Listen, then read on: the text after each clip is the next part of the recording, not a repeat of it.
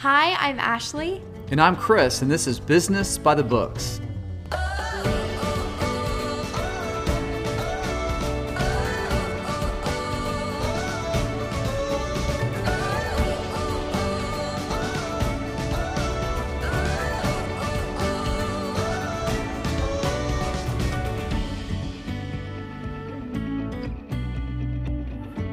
Hi, welcome to Business by the Books, where we believe that leaders are readers. So if you are not reading, you are not leading.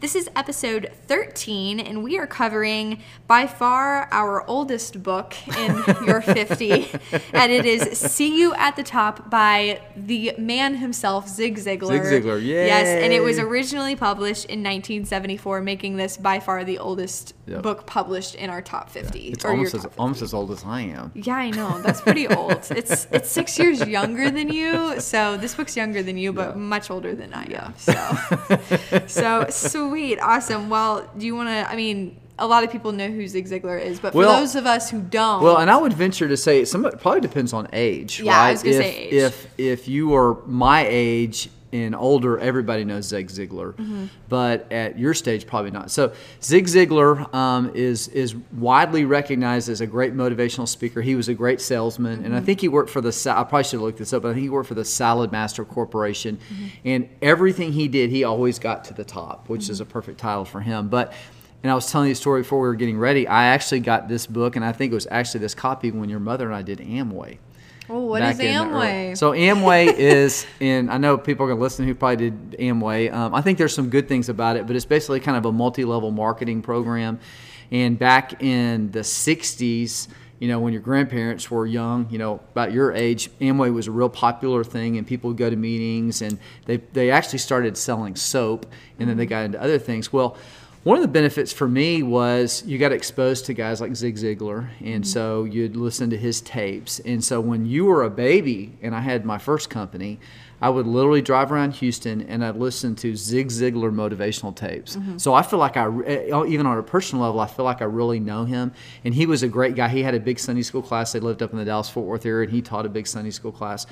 So he was just he influenced an entire generation of people in selling. And so I would listen to these motivational tapes and as you know, sales is hard, right? I mean, the hardest part of sales is the rejection. And so Zig kind of helped me overcome the fear of failure and realizing that sales is a matter of statistics. And so he talks about some of those things in this book, but there's so much more to Zig Ziglar than just this book. yeah, exactly. Yeah. Um, you listening, you driving around Houston listening to In- the in- in motivational tapes, Yeah. yeah. the tapes. That makes me laugh. Yeah, because when I did door to door sales, it was actually really interesting. They gave us, and I'm so embarrassed that I don't remember his name because um, for the door to door sales company I worked for, he's like an icon there.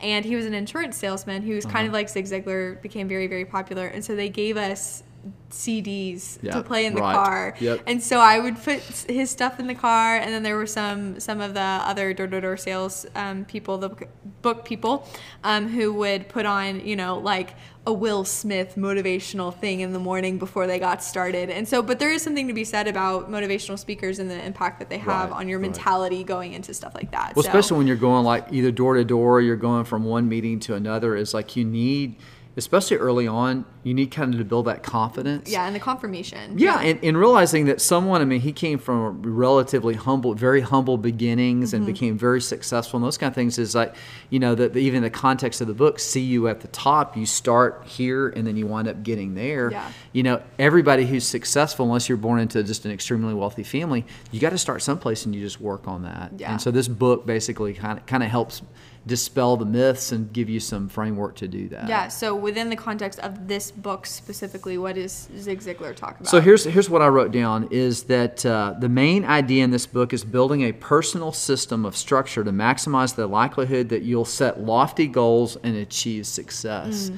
And so, you know, he talks a lot about setting goals in different areas of your life, you know, and I always kind of break break my life up into physical. So I'm a runner, and so I like to run 15 to 20 miles a week. I've got a certain weight that I want to maintain, so that's the physical part.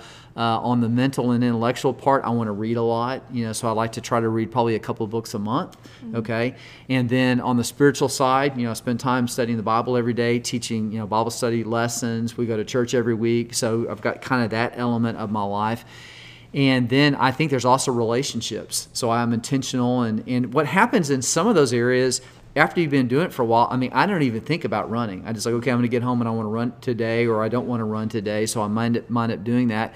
In terms of relationships, I have so many friends and that I love and I care about that whenever they pop in my mind, I just reach out to them and send them a text. Mm-hmm. So his point is, if you want to be successful, that you've got to have a system in place, kind of like setting a budget up on on financial mm-hmm. side. And after you've been doing it for a while, it becomes rote and it develops a habit, and you don't even have to think about it anymore. Yeah, absolutely.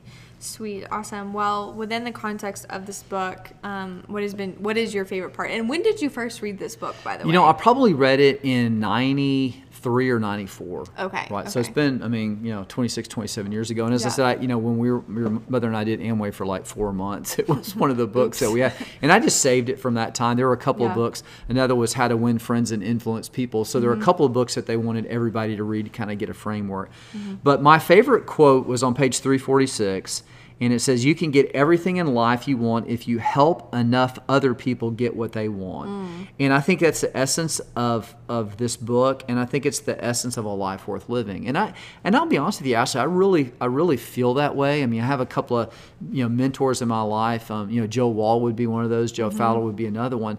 Is I just look at their life, and they're in their 70s, and I just look at the the tremendous number of people they've impacted and the mm-hmm. power is not just the people they've impacted it's the people they've impacted and it's the, this, the generations you know? So someone someone like those two gentlemen they've impacted thousands of people and then those thousands of people have impacted thousands of people. So one person has the ability to influence millions of people's lives. Yeah. but the difference is i think there's so many people who are focused on themselves and and after a while it's just exhausting. I mean it's exhausting personally when everything you do is you think about yourself. But if you're focused on other people which this book talks a lot about it's just there's there's constantly there's something to do. You feel better about yourself because you're helping other people. And then you get to the end of your life and for those of you who know calculus, as my father would say, your grandfather, it's the area under the curve that counts, right? Mm-hmm. So, you know, maybe maybe at your stage, you know, you got one little slice, but you get to be 50 or 60 or 70 or 80 years old, and you look at the amount of people that you've impacted in a lifetime, it's huge. Mm-hmm. But it starts early in your life being intentional and saying, you know what, I want to make a difference in the world. Mm-hmm. And you can do that. I mean, but but you just have to make a decision. This is the kind of person I want to be. And I think a good fundamental question, and especially with all the crazy stuff going on in our country right now, is ask yourself this question Am I more about myself mm. or am I more about other people? And, and look at make a list of things that you do on a daily basis. Look at your checkbook. Look at how you spend your money and take an inventory. How would someone answer that question about you right? Mm-hmm. i mean that's probably the real test. Yeah yeah and i'll admit and i've talked about this a lot but it, being in the midst of wedding planning the wedding industry is so self-centered and it's just terrible and it's been so it kind of feeds the beast it really it? Yeah. does and it's not fun it's all about you. Everything's yeah. about you. I know it's terrible and my fiance doesn't care. He's like you do what you want. And i'm like oh great. That's perfect. That's that fine. helps. yeah that helps a lot. So yeah so in this in this uh, definitely because i've been planning my entire wedding pretty much in the context of the coronavirus. And so taking inventory on that, it's been very, very difficult to look outside of myself, but recognizing, and I, man, I'm just excited to get married and like be normal, start yeah. normal life. Um, just get it, get, get over with. Yeah, just get, get it over with. with. Yep. Just get, yep. you know, go back into school, get into the normal thick of things and stuff. Um, but yeah, so as far as, you know, you've kind of already talked about the application of this book a little bit, yep. but specifically um, within the context of this book, the applications from this book, how have you been able to use that? Whether that was in the, how did you, how did you apply this in the 90s? That's what I want to know. how did you apply this in the 90s, and then how well, are you applying it? When I was like your age? Yeah. Yeah. Well, let's kind of talk about it. So, um, you know, one of the sections you have for me to look at is applications and takeaways. Yeah. And so um, we'll eventually get these posts on the website, and you can kind of look at them. Mm-hmm. But the, he basically, you know, if you think about see you at the top, envisioning a stair step, okay, and so you take different steps. So he actually has a little figure in here, and he has six steps. And so let's spend some time talking yeah. about those. So the first step is self image, mm. the second is relationship with others, the third is goals. The fourth is attitude. The fifth is work, and then the last one is desire. So, so each one builds on itself. So let's talk about the self-image. You know, so you're getting ready to get married, and as you said, you're you're in an industry that feeds you and says it's all about you. It's all about you. Now, it's fine to build up to that point, but when you and Matt walk down the aisle, okay, and you exchange your vows. All of a sudden, it is no longer about you, right? about me at all. So the sooner that you can get over that sensation, Yeah. the better. Yeah. yeah. And preferably after you kiss, say I do and kiss and walk back down and show everybody that, you know, you're now Mr. and Mrs. Ebert, okay? Mm-hmm. It's now it's time for you to be about him and he needs to be about you. Yeah. So it all starts with this self-image and, you know, I think a good fundamental question for all of us is and when you talk about self-image is if you were to scrape all of the things that make you away, like you get, say you get education, or you have a house, you have a car, and you're to take all those things away, what's left? Mm. And the bottom line is there's nothing left after you take all the things away, you're not going to have much of a self image. Mm-hmm. And so the problem is when everything you're focused about you, if you take all that stuff away, there's just nothing for you to focus on. Versus if you're, and we've said this in one of our earlier podcasts, do nothing out of selfish ambition or vain conceit, but in humility, mm-hmm. consider yourself, consider others better than yourself. Mm-hmm. Mm-hmm. If you take everything away, but you're focused on other people, then you still have everything. Mm-hmm. So I think that's why he starts off with self image. It's really important early on in life to develop a good self image. And you know, part of the self image is the people that you surround yourself with, right? I mean, if you're in a work environment and everybody's grumpy and down, why in the world would you want to stay in that? And I know mm-hmm. people feel a sense of desperation. Well, what else am I going to go do? I don't care what you got to do, but get out of a miserable environment. I mean, Yeah. I know people that, that for decades have worked in a job that they don't enjoy, and I'm like, why do that? I mean, it's better to probably make less money and come home and have a good attitude when you're with your family. Yeah. And admittedly, when I think of self image, and I think this is definitely a generational thing, when I think of self image, it's how, what do you think about yourself? Do you feel good about yourself? Yeah. And I think that unfortunately, in this day and age, so much on social media specifically is pushing on us to think better about yourself. Yeah, and I think that this message, kind of what you were saying, is it's more about change yourself. you know, right. it's like look at what you want to be and be that.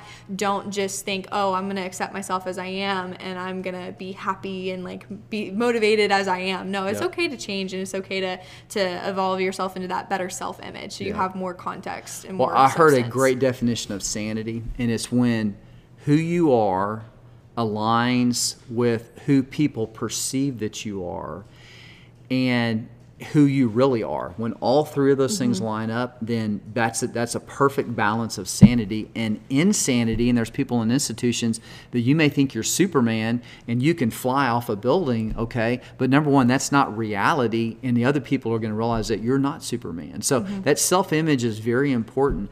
The other part, the, the second one is relationship with other people. And so the bottom line is, if you don't have a good self-image, you're going to have a really difficult time being building relationships with others. Yeah. And so I think that's part of it too is, is ask yourself, and really men struggle with this probably more than women. I mean, if you ask most men, do you have someone that you would consider a close personal friend? Mm. Most men would probably tell you not. Mm-hmm. And I think some of it's, you have to be vulnerable, and as men, we don't tend to be very comfortable with that. But, but, you've got to get to a point where you have a group of people that surround you that really encourage you. And so it's funny if you get the right relationships around you, they feed your self-image and they make you feel better. So that when you're down, and everybody's going to get down at some point, if you got a group of people that really care about you, they're going to kind of kind of build you up. And Mm-hmm. once again, is it see you at the top? It's not see you from the top. So the idea is that you're building a whole group of people and you're moving up this sta- these stairs together. Yeah, absolutely. I love that. Um, sweet number three. Goals. Goals, ooh. Yeah. That's hard. well, because there's like all these Harvard studies that it's like, however, like this percentage of people who actually write down their goals Mm-hmm. accomplish them. Like goals are hard. Goals are hard to, I think, to to just even just write down and figure out. So I'll give you a great example. And I, I was looking at this afternoon, and I didn't even think about we're doing this book Mm-hmm. today, and I didn't think about talking about goals, but I found a spreadsheet probably five years ago when I began to start thinking about starting ADV, and I had everything laid out. I had mm-hmm. what I thought we would make, and and we have done at least what I had financially, mm-hmm. probably done 20 to 30 percent more. But I'm mm-hmm. convinced if I hadn't sat down and written those out, and even even now I can I projected all the way out for 10 years. I've literally got a spreadsheet and I got a little graph and I can see where I'm going. But for me, setting a goal it's like that's the minimum that I want to do, mm. right? So I, I, you know, in my natural bent is I'm a goal setter. You know, I think Nan and Granddaddy kind of instilled in Uncle Jonathan and me a desire to set goals. And then when I was in the Court A and M, we had to set goals, and it was mm-hmm. it's just part of my life. And so even even the beginning of every, every year, I sit down and I set a financial goal, spiritual, you know, physical. I have all these goals and they're kind of part of who I am. What's happened as I've gotten older, though, is if I don't accomplish the goal, it's not the end of the world. Mm-hmm. Versus when I was like at your stage, I mean, you know, I, I set some goals and I wouldn't accomplish them, and it was really kind of devastating. Mm-hmm. But I think they help set kind of a framework, you mm-hmm. know. And then the other thing is once you start getting in a leadership position, the goals you set as an organization affect a wide group of people. So anyway, I, I just think it's very difficult to be successful the way that Zig Ziglar is talking about if you don't set some goals. Yeah, absolutely. Sweet. Number four. Attitude. yeah. Yeah, I would say this is probably one of the hardest ones. So let me ask you this. So so I mean, we've been a family for your whole life. Correct. yes. So- all 21 years. Yeah, all 21 years, okay? And we've been a family with your mother and I longer than that, Yeah. okay? But but what would you say and I think we're a pretty functional family. Yeah, Um, relatively. relatively. Everybody's got a little dysfunction. Yeah. But um, what do you think are some of the attitudes that have helped you? You know, that have kind of come from our family. What are what are some? Oh, um, this the attitude of um, hard work, just Mm-hmm. this attitude of, of endurance and perseverance, um, an attitude of I would say of gratefulness. I think that Mm-hmm. we, have- talk a lot about that. Yes, don't we talk a lot about gratefulness. Um, yeah. Gratitude. gratitude. We've had moments where we obviously have not been grateful, but I think as a whole, just having a consistent, um, intentional attitude of gratitude has been really attitude of gratitude. Yeah, um, is I really hate to tell you, you didn't make that up. Yeah, I know. Uh, definitely not. um, and then I would say, uh, man, just an attitude of selflessness. I think that my mom Mm-hmm. Oh yeah, does that yeah, really well. Yeah, yeah. mommy does it better than I do. more than any of us does. Yep. Um, so that, and then maybe also an attitude of, um, I think joy is a choice, and I think an attitude of joy of Mm-hmm. Yeah. just choosing to have fun. We're going to be fun. Sometimes we have a tendency to be uptight, certain members, including myself. Mm-hmm. Yep. Um, but I think overall we have a tendency to have an attitude of fun and joy. Yeah. So Okay. I think that's great. Mm-hmm. There's one overarching attitude, okay, and I'll give you a hint. It's the be the beans. Oh, positivity. Yeah, and it's being an optimist. And I, I really, and it's it's interesting. All all these books that we're kind of been reading. wait, Be the Beans is a reference to a book that we will be covering Yeah. later. Yeah. we will cover it later. Go and to bethebeans.com if you really want to get for a little those that know the book, you understand why it's funny. We won't explain. we'll we'll talk about it later. We'll save that for a later Yes, podcast. yes. But but having an optimistic attitude and a, an attitude of optimism is so important because if you have an attitude that everything's going to be okay and no matter how bad things get and it's not it's not a laissez-faire kind of well too bad but it's a it's a driving attitude that things are going to be okay Mm-hmm. is it's it's it's critical i mean i would say it's probably one of the most important attitudes that you can have and he talks a lot about that Yeah. Is- Especially and- in sales. yeah, you know, it's like when you when you go in and you meet someone, you want someone who's enthusiastic and you want to do business, you want to be around people, and and I, especially the past ten years, I don't want to be around negative people. Yeah. right. It's just it's just you know it's like Eeyore.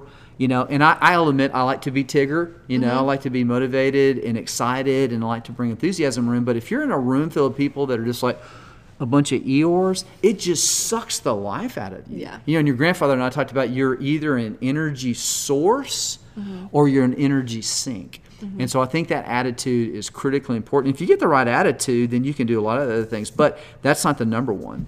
Yeah. Um, quick thought on the on the attitude thing. Doing having done door to door sales, one of the principles, and I kind of already referenced it, but just one of these principles. One of the principles is this motivation and talking. Uh, we did self talk. So literally, if we weren't talking to somebody in person, we were supposed to be talking to rah-rah. ourselves. Pumping ourselves up, and then um, Victoria, one of the girls that I worked with, um, who was incredible at what she did, she came up or not, she probably didn't come up with it, but she used the phrase "no neg." A lot, and I know I brought that back home, where it's just like if somebody would say something negative, neg. just, no neg, no neg. We're gonna be positive. We're gonna encourage one another and build each other up, including ourselves. So it's all about attitude. So sweet, Yep. love it, cool. And then the last two things are work and desire. And so you talked about having a strong work ethic. Yeah. And and a lot of a lot of strong work ethic is perseverance Mm-hmm. and it's surrounding yourself with people and like I think about like some of the stuff we have going on at work. I mean, it's been a great year, but we've had challenges and getting different things to work and those kind of things. And just I love working with the team we've got because I've got confidence they can do anything. And it's amazing every time we've had a challenge, we figured out how to do it. Yeah. You know, and there's no way I could do it. I mean, you know, the, but it's it's a team effort where we really move forward. Mm-hmm. And then the last thing is desire. And the, the problem is, especially like when you first start out in your career, like the stage that you're at, is you have all these things that you want to do, mm-hmm. but that's the sixth step, right? Mm. And so once you get all these things in place, then you really can begin to set a vision and you can see things. And we've talked about this before. I mean, you know, you kind of go through three stages that you you accomplish as an individual, then you begin to lead people, typically three to five years, and then at some point, if you're fortunate enough, you lead by vision. Mm-hmm. And so that's really where that's talking about that there's a desire that you have to do things, and you've got a team of people that you can do that, but you don't start off day one doing that. Yeah. So you would you say that the desire cuz when I think of desire and I hear goals they sound almost like the same thing, but when I kind of have heard you explain desire within this context, it sounds almost more of like your why. Yeah, it's like the right. ultimate the ultimate thing is like you're Yeah. accomplishing your why. Well, yeah, because the goals help you get to the desire, right? Yeah. I mean, like for example, let's say that you want to run a marathon. Mm-hmm. So you want to run, you know, 26.2 miles, or that you've got a 25th high school reunion, you want to get in shape. That's the desire. That's mm. that's the why. Why do you want to do that? But you don't you don't wake up one day and never having run before say, hey, I'm going to run 26.2 miles today. Yeah. You're like, okay, I'm going to get to the end of the block. And then you eventually work up, and it may take six to nine months. Eventually, you get there. So the goals allow you and facilitate for the desires to become reality. yeah, that makes sense. Sweet. Final thoughts on this book and call to action. And we've talked about it, but you know uh, what I wrote was one of the major themes of this book is that success is a state of mind, and that a positive outlook is a necessary ingredient for overcoming the obstacles of life. And we all have them. I mean, every if we were able to interview every person who's ever going to watch this, and we were to set them in this little chair that we've got right here. Everyone's got a story of challenges that they've had, mm-hmm. either physically or emotionally or financially. And the beauty of it is, as a as a, a mankind, we can help each other get to the top and overcome those obstacles. Yeah, and it's more of a question of is the obstacle going to be, eh, be is it going to be and become an excuse or is it going to be a part of the journey that Exactly, you yeah, accomplish to get yeah. to the top? Yep. So Mm, good reference. fun things. cool. Well, that's a really good book, and I know that you know you've kind of talked about how this is a book that's impacted an, an entire Well, and, and some of those kind of things is is I it was fun kind of going over it because I haven't read it in Mm-hmm. I mean probably 25 years. I mean it's been it's it was moved with us. Yeah. And yeah, when I was thinking about all the books, I saw it sitting there. You know, I probably have a thousand books upstairs in my study, and I was Mm-hmm. like, you know what? I really remember that book. And then as I was reading it, prepping for this, I was like, there's a lot of stuff that's part of my mental DNA that I got from this book. and that's, Mm, that's cool. crazy. I mean, Yeah. that's, and I met, you know, Zig Ziglar died. He lived from 28 and he died in 2012. Mm. But, you know, when I get to heaven and see him, I mean, it's going to be cool to talk about just the, the millions of people that he impacted through his books, people he never met, he made an impact on. Yeah. Well, this book is still in print, and you can still buy it. Um, I don't know if it. Well, I don't know if it's in print, but you can still buy I it. I imagine it probably is. Yeah, because I know it is a pretty popular book. Um, this this particular edition is not in Yeah. print anymore. It's like Um, 1989, yes, I it's think. pretty old. So yes, but um, if you do end up picking up a copy and reading it, or any of the other books um, that we're talking about through the podcast, feel free to reach out and let us know your experiences and thoughts on the books. Um, you can do that by reaching out to us at Business by the Books podcast at gmail.com. You could also visit our website, businessbythebooks.com, and you can also find us on Instagram, we where we are uploading um, different content, including the um, video version of these podcasts as well, and that is Business by the Books. So just look up Business by the Books and you'll find us. Um, close us out. I will. Leaders are readers, and if you're not reading, you're not leading. Well, thank you guys for listening to this episode, and we will talk to you in the next one. Bye-bye. Bye.